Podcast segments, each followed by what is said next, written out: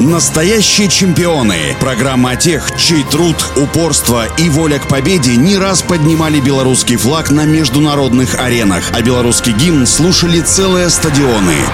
Всем доброго дня, у микрофона Василий Данилов. Товарищи детских игр Нелли Ким видели в ней заводилу. Она была первой в казаках-разбойниках и других любимых развлечениях детворы. Не уступал мальчишкам и на футбольном поле. Может быть, и не стала бы гимнасткой, если бы не счастливый случай, но спортсменкой была бы все равно, убежденно говорит Нелли. Этот счастливый случай произошел, когда Ким училась в 3 классе, городская дюж Чимкета проводила набор в секцию гимнастики. Уже на 2-м году обучения она лихо исполняла сальто на брусьях, другие сложные элементы. За 3 года освоила норму кандидата в мастера спорта, победила на спартакиаде школьников, а в 14 лет заняла 5-е место на молодежном первенстве страны и сама больше всех удивилась. И вот уже тренер Владимир Байден везет юную гимнастку на чемпионат СССР. Настоящий чемпионат. Взрослые. Летом 1974 года на розыгрыше Кубка СССР в Вильнюсе, несмотря на то, что сорвалась с бревна и после обязательной программы оказалась только 13-й, Нелли в итоге сумела подняться на 2-е место, впервые вклинившись между Людмилой Турищевой и Ольгой Корбут.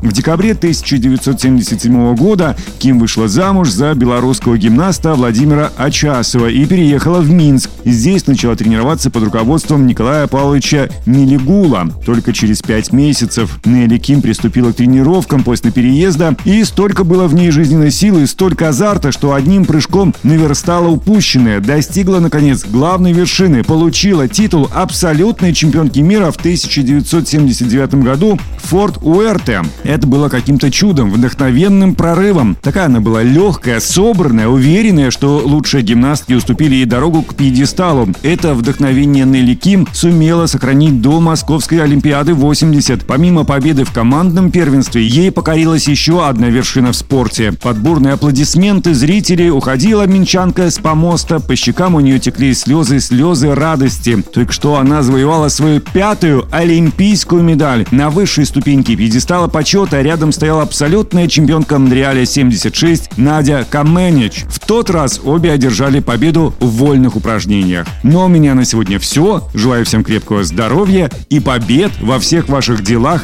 и начинаниях. Настоящие чемпионы. Программа о тех, чей труд, упорство и воля к победе не раз поднимали белорусский флаг на международных аренах, а белорусский гимн слушали целые стадионы.